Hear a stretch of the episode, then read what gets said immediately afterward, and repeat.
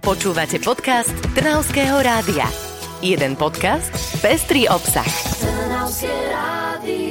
Nemocnica Alexandra Vintera v Piešťanoch vo svojom okrese slúži pre 80 tisíc pacientov. Tak veľkú má spádovú oblasť. Od začiatku minulého roka v nemocnici funguje nové vedenie a my už v štúdiu Trnavského rádia vítame Miroslava Jaša, riaditeľa Piešťanskej nemocnice. Dobrý deň. Prajem pekný deň a pozdravujem všetkých poslucháčov. Pán Jašo, radi by sme sa dnes porozprávali o tom, ako nemocnica funguje a najmä o tom, kam smeruje. Na web stránke nemocnice sa píše, že cieľom je budovať kvalitnú zdravotnú starostlivosť založenú na profesionálnom zázemí a vyrovnanom hospodárení. Darí sa to?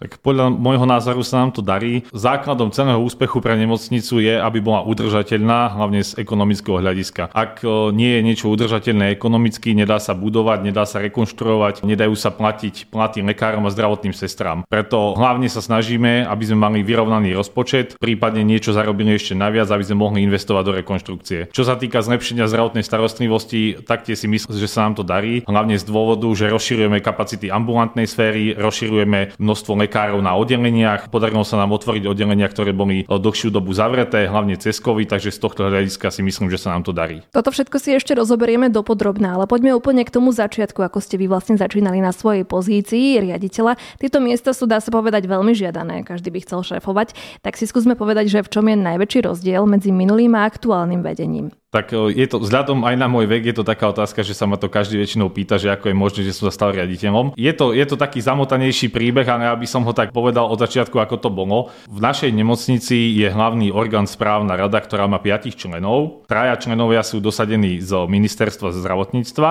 a dvaja členovia sú priamo volení z radu zamestnancov nemocnice. To znamená, všetci zamestnanci nemocnice si volia tých svojich dvoch zástupcov, ktoré rozhodujú o nákupoch jednotlivých vecí, ale taktiež aj voľný raditeľa nemocnice. Ja som kandidoval spomedzi lekárov na post člena správnej rady a dostal som jednoznačne najviac hlasov od personálu nemocnice. Ako člen správnej rady som mal nejaké svoje vízie a snažil som sa vtedajším riaditeľom nemocnice dohodnúť na tom, ako by sme mohli postupovať. Videl som, že ak bude situácia naďalej v nemocnici taká, ako je, tak nemocnica bude mať veľké problémy a je možné, že niektoré oddelenia budú natrvalo zrušené, pretože bývalé riaditeľstvo malo najväčší problém s komunikáciou s jednotlivými lekármi, či už s primármi, alebo taktiež aj zohnať nových lekárov do nemocnice. Tak som pochopil, že jediná šanca, aby nemocnica napredovala, je, že musíme zmeniť vedenie nemocnice. Tým pádom, že voľba riaditeľa je značne komplikovaná v tom, že musí dôjsť ku koncenzu členov správnej rady ministerstva a členov správnej rady z nemocnice, pretože na zvolenie potrebujete 4 hlasy. To znamená, ak si aj ministerstvo rozhodne, že chce zmeniť rediteľa, nedokáže to urobiť bez hlasov z nemocnice a na opačnú stranu nemocnica si nedokáže vybrať nového rediteľa bez hlasov z ministerstva. Tým pádom sme e, došli k takému kompromisu, že najlepšie by bolo, keby som sa stal rediteľom ja, pretože nemocnicu dobre poznám a mám podporu aj nemocnice, aj mesta a taktiež som mal podporu aj z ministerstva, preto sa ministerstvo rozhodlo a hlavne správna rada, že novým riaditeľom sa stanem ja. Či to bolo dobré alebo zlé, tak to ukáže čas. Čas zatiaľ ukazuje, že to rozhodnutie bolo dobré, pretože nemocnica napreduje a každý deň rekonštruujeme nové priestory, máme stále viac a viac lekárov, takže čas ukáže, aké bolo toto rozhodnutie ministerstva a správnej rady nemocnice. Na ako dlho vás vlastne zvolili? Riaditeľ v nemocnici nemá určené obdobie, na ako dlho je zvolený.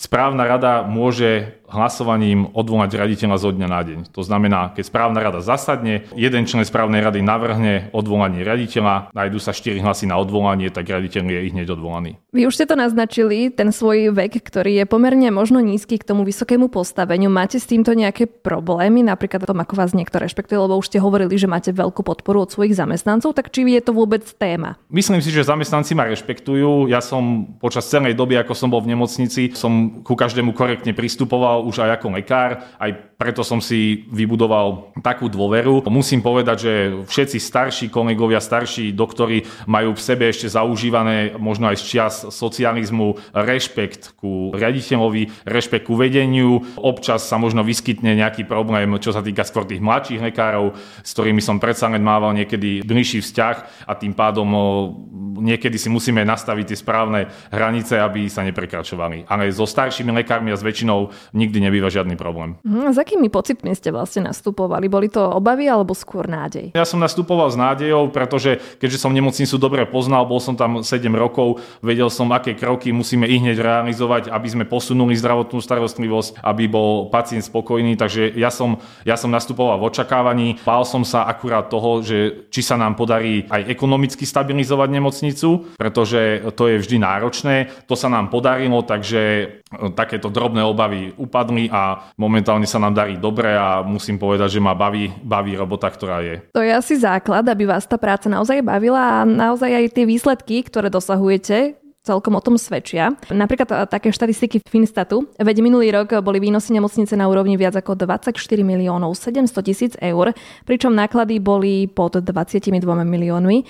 Nemocnica si polepšila aj v rebríčku Ineko. To sú iba čísla, ktoré bežným ľuďom nič nevravia, tak čo vravia pacienti? Čo všetko mohli pocítiť, aké zmeny počas vášho účinkovania? Áno, ako hovoríte, ten ekonomický faktor je dôležitý. Keby som tie čísla trošku zjednodušil, tak minulý rok nemocnica dosiahla najlepší ekonomický výsledok, teda bolo to po prepoč prepočtoch plusová hodnota 2,7 milióna. Nemocnice na Slovensku sú rôzne financované a keď si zoberiem tieto menšie nemocnice na úrovni Piešťan, tie okresné alebo všeobecné nemocnice, tak kvantum týchto nemocnic je súkromných, tým pádom majú takého svojho donora alebo mecenáša, ktorý im dáva peniaze. Ďalej tu máme nemocnice, ktoré sú vo vlastníctve VUC, tieto nemocnice taktiež dostávajú nemalé stimuly z rozpočtu vyššieho územného celku a potom ostávajú nemocnice ako my, ktoré sú neziskové organizácie, ktoré nedostávajú ani kapitálové stimuly z ministerstva zdravotníctva a nedostávajú ani peniaze z VUC. To znamená, že pre nás je ten rozpočet kľúčový, pretože my musíme si zarobiť na seba sami aby sme dokázali financovať nákupy nových prístrojov a rekonštrukciu. Nikto nám nedá zadarmo ani cent. Takže musíme si všetko zarobiť alebo zohnať peniaze z eurofondov. Čo sa týka, že či pacienti pocítili to, že sa nejaké peniaze daria, daria ušetriť, myslím si, že určite. My sme pristúpili k takej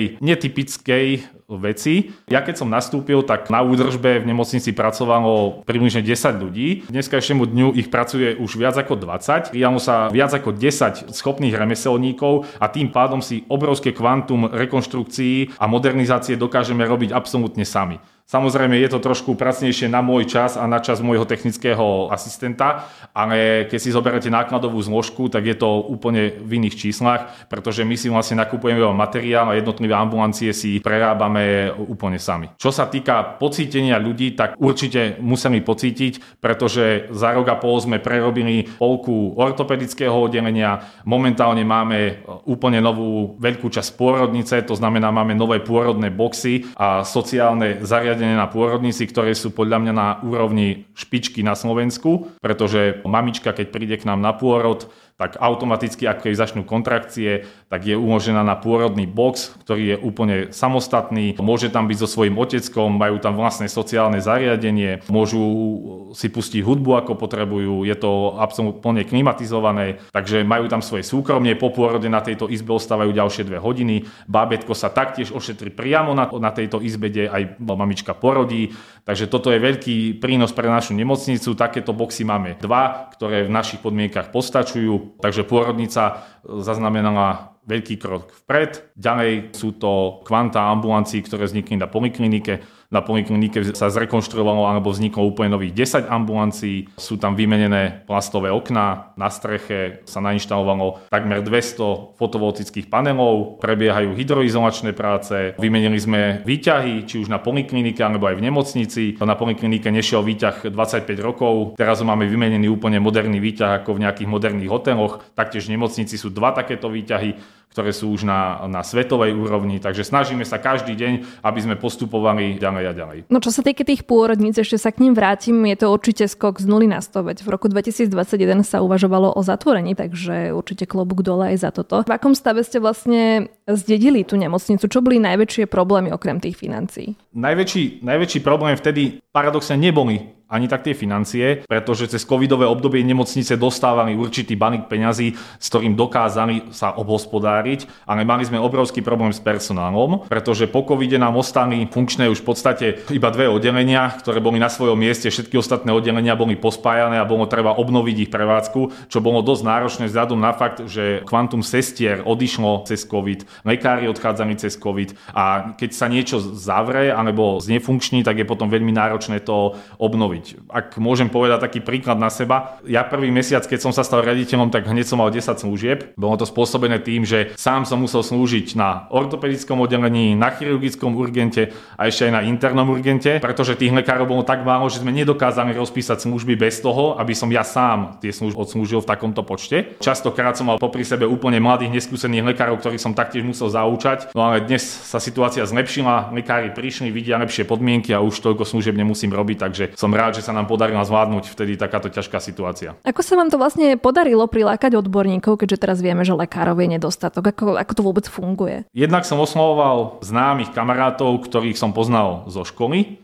Človek si môže povedať, že zavolám desiatých kamarátov, všetci prídu a problém bude vyriešený.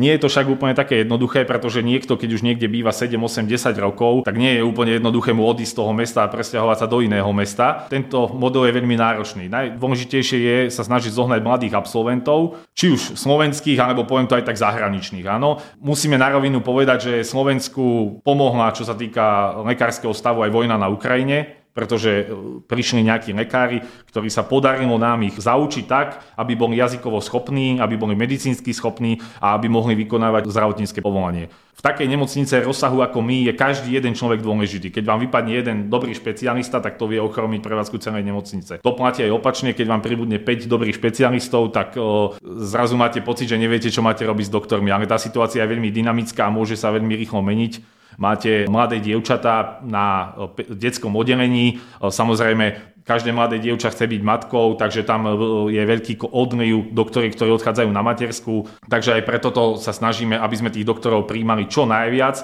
Každý lekár, ktorý chce pracovať v našej nemocnici a má aspoň základné schopnosti, tak mu dávame tú šancu, aby ukázal, čo je v ňom a ak sme s ním schopní, spokojní, tak si ho nechávame. Piešťany sú aj kúpeľné mesto. Súvisí to nejako s chodom alebo riadením nemocnice? Sú tam nejaké špecifika? Špecifika sú akurát v tom, že Piešťany majú veľa hostí, by som to nazval tak z arabského sveta, Takže títo, títo hostia navštevujú nemocnicu, keď majú nejaký úraz, takže máme aj z Izraela zahraničných hostí, ktorých ošetrujeme, ale nie sú to zase nejaké veľké kvantá, ale je to trošku rozdiel proti tej, tým iným nemocniciam. Mhm, potrebujete možno aj prekladačov, alebo sa dorozumievate anglicky? Hlavne anglicky, ale ak potrebujeme prekladačov, tak máme takých, ktorí sú schopní preložiť, nehovoriac o tom, že z Izraela často vedia aj ruštinu, takže vieme sa dohodnúť s nimi. Spomínali ste aj to, že vo vašej nemocnici pôsobí niekoľko ukrajinských zamestnancov alebo lekárov, tak tam neexistuje nejaká jazyková bariéra? Samozrejme, hlavne zo začiatku je tam jazyková bariéra. Teraz začíname ďalší mesiac taký náš projekt, ktorý som vymyslel. Možno by to mohla byť inšpirácia aj pre celé Slovensko, pretože na Ukrajine je lekárov naozaj veľa. Chcú ku nami spracovať, veľa lekárov je aj schopných, mladých, takže vymysleli sme taký projekt, že s pomocou pracovnej agentúry k nám prichádzajú mladí lekári z Ukrajiny, zamestnaní ako pomocní pracovníci v zdravotníctve. Dvakrát do dňa sa učia jazyk, a taktiež majú medicínske prednášky. Takto postupujú 3 mesiace a po troch mesiacoch si vyberieme tých, ktorí e, sa chytili, ktorí sú schopní a tých plynule zapájame do systému. Takýmto štýlom sa dá do, do systému zapojiť plynule kvantum lekárov, ktorým je inak problém, pretože zo Slovenska lekári väčšinou odchádzajú do zahraničia, takže aj takto sa snažíme suplovať nedostatok slovenských lekárov. A cítia sa tí ukrajinskí lekári v našom prostredí dobre? Máte od nich takúto odozvu? Ukrajinskí lekári pracujú na Slovensku Slovensku už dlhšiu dobu. Treba si povedať na rovinu, že keby ukrajinskí lekári tu nepracovali 10 rokov, tak je možné, že zdravotný systém celý padne, pretože v niektorých nemocnicách aj menších na celom juhu Slovenska, keď niekde máte na oddelení anesteziológie zo šiestich lekárov troch z Ukrajiny, tak keby tam neboli, tak ani e, služby by nedokázali postaviť. Takže myslím si, že ukrajinskí lekári sú tu už etablovaní. Samozrejme, majú, majú svoje národné cítenie, národnú hrdosť. Spoločnosť na Slovensku je rozdelená. Niekto, niekto je za vojnu na Ukrajine, niekto je proti vojne na Ukrajine, taktiež personál z nemocnice. Niektorý je za vojnu, niektorý je proti vojne. Takže musíme sa to snažiť tak nastaviť, aby všetci spolu vychádzali, aby neboli konflikty, aby si každý vedel spolu sadnúť za za stôl a pozrieť sa do očí a myslím si, že nebude do budúcna žiadny problém. Dobre, ako to vyzerá teda s tými oddeleniami? Hovorili ste, že niektoré boli ako keby zlúčené, teraz už sú asi osamostatnené. Muselo tam prísť možno k nejakým presunom v rámci priestoru? Oddelenia v nemocnici sú funkčné momentálne všetky až na pôvodné rehabilitačné oddelenie, ktoré sme zlúčili s ortopedickým oddelením a vytvorili sme ortopedicko-rehabilitačný klaster. Sú to príbuzné oddelenia, takže podľa mňa má logiku ich spájať, aby ten pacient po operácii mohol aj hneď rehabilitovať a aby sa pacient nemusel presúvať v rámci nemocnice. Ostatné oddelenia fungujú naplno, či je to detské oddelenie, ginekologické, pôrodnícke, chirurgické, ortopedické. Všetky oddelenia fungujú. Mhm, a čo taká zubná pohotovosť, lebo som počula, že niektorým piešťancom táto možnosť chýba? Zubnú pohotovosť my neprevádzkujeme. Viem, e, že je možné, že im chýba. Ku mne osobne sa táto informácia nedostala, ale viem, že na celom Slovensku tých zubných pohotovostí nie je až tak veľa, tak, ale určite by si, myslím, že by sa uživila v Piešťanoch, ale neviem sa k tejto téme úplne vyjadriť. Poďme teraz na veľkú tému, ktorá hýbe zdravotníctvom v ostatnom čase, to je optimalizácia siete detských ambulantných pohotovostí. To v konečnom dôsledku vyústilo k zámeru zrušiť niektoré detské pohotovosti. Do konca budúceho roka sa ich má na Slovensku zrušiť 21 a týka sa to aj vašej nemocnice. Tak ako to vy vnímate? Čo to znamená zatvorenie pohotovosti pre pacientov a čo pre zamestnancov? Optimalizácia siete detských pohotovostných služieb má, má logiku, má opodstatnenie. Ja narážam akurát na pár nelogických faktov, a to je v tom, že nie úplne korešpendujú s optimalizáciou nemocníc ako tak. Pretože napríklad Piešťanská nemocnica je spolu s nemocnicou v Ružomberku, sú jediné dve nemocnice tej druhej úrovne, ktorým sa snažia odobrať detskú pohotovosť. Tomuto úplne nerozumiem, že prečo už keď sa delili nejako nemocnice prvá úroveň, druhá úroveň, prečo každá nemocnica druhej úrovne nemá tú pohotovosť. Áno, niektoré nemocnice prvej úrovne ho majú, niektoré nemajú, niektoré druhej majú, niektoré nemajú. To sa mi zdá taký nelogický bod, pretože tie pohotovosti častokrát nadvezujú aj na urgentné príjmy a neskôr na hospitalizáciu pacienta. Takže má to taký logický, logický posun. Toto je z mojej strany trošku nelogické. Čo sa týka starostlivosti od detského pacienta, starostlivosť od detského pacienta aj v Piešťanoch bude naďalej zabezpečená, plne zabezpečená. Ja sa len obávam toho, že čo sa stane, keď príde mamička do nemocnice a teraz kto má rozhodnúť o tom, že kde má byť vyšetrená. Pretože keď príde s horúčkou, tak tá mamička nevie, aký ten stav je závažný. Ona nevie rozhodnúť sama, že či má ísť na detské oddelenie, či má ísť na urgent, alebo či má ísť na pohotovosť do Trnavy, lebo podľa nového by piešťanské mamičky mali chodiť do Trnavy. Áno. Potom príde do Trnavy, tam diagnostikujú, že ten stav je trošku závažnejší, ako sa možno zdal a pošlú ho opäť na hospitalizáciu a asi do Piešťan. Neviem. To sme zatiaľ nedostali odpoveď, čo s pacientom z Piešťan, keď pôjde na pohotovosť do Trnavy, bude vyžadovať hospitalizáciu, bude hospitalizovaný v Trnave, alebo bude hospitalizovaný v Piešťanoch. Prichádzajú také nelogické, nelogické veci, k tomu samozrejme otázky, a zatiaľ na ne nemáme odpovede. Ja sa hlavne bojím toho, že bude nespokojný pacient. Áno, lebo pacient bude mať chaos, bude rozmýšľať, koľko je hodín, kde má ísť, či má 18 rokov, či má 19 rokov, či má úraz, lebo s úrazom všetky deti pôjdu do Piešťana pohotovosť na urgentný príjem. Ale s teplotou už nepôjdu. Áno, potom občas pôjdu skúsiť, že či náhodou ich ten lekár,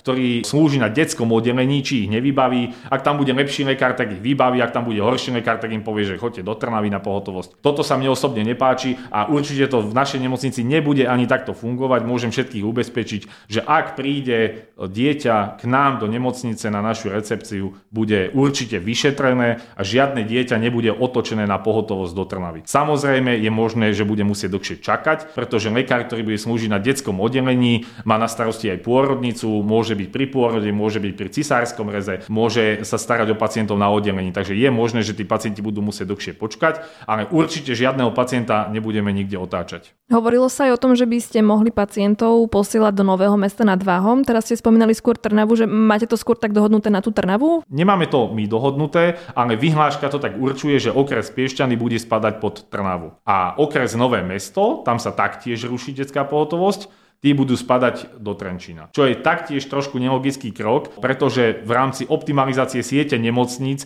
naša nemocnica ako celok jej začína pripadať aj okres Nové mesto. Nerozumiem tomu, že prečo dieťa na hospitalizáciu z Nového mesta má ísť do Piešťan, ale na pohotovosť má ísť do Trenčína a dieťa z Piešťan má ísť na pohotovosť do Trnavy a hospitalizované má byť zase v Piešťanoch. Tam mi trošku uniká tá logika. K tomuto všetkému by malo prísť v júli budúceho roka. Dá sa s tým ešte niečo robiť? Je to živý proces, kde ešte dohadujeme sledujete nejaké detaily, alebo už je to napevno? My sme mali aj s primátorom mesta, sme mali stretnutie, aj tlačovky s tým, že bola vo vedení vtedy Slovenská bola úradnícka vláda, tá, tá išla tak odborne podľa čísel, nesnažila sa moc nejako komunikovať, nebrala to tak s emóciou, takže tam sa nám nepodarilo vyrokovať. Teraz je nové vedenie ministerstva, pani ministerka sa snaží častokrát benevolentne pristupovať aj ku iným otázkam. Pôrodnice, ktoré mali byť zrušené, nie sú zrušené, takže myslím si, že aj táto otázka bude prehodnotená a je možné, že detská pohotovosť Piešťanov nakoniec zostane. A to by ste asi privítali? Privítali by sme to, aj keď samozrejme nie je tých detí vyšetrovaných u nás na pohotovosti je tak moc, až tak moc, len ja komunikujem aj s tými lekármi, ktorí slúžia na tých našich pohotovostiach. My tých lekárov tam máme dostatok, je pravda, že sú v dôchodkovom veku,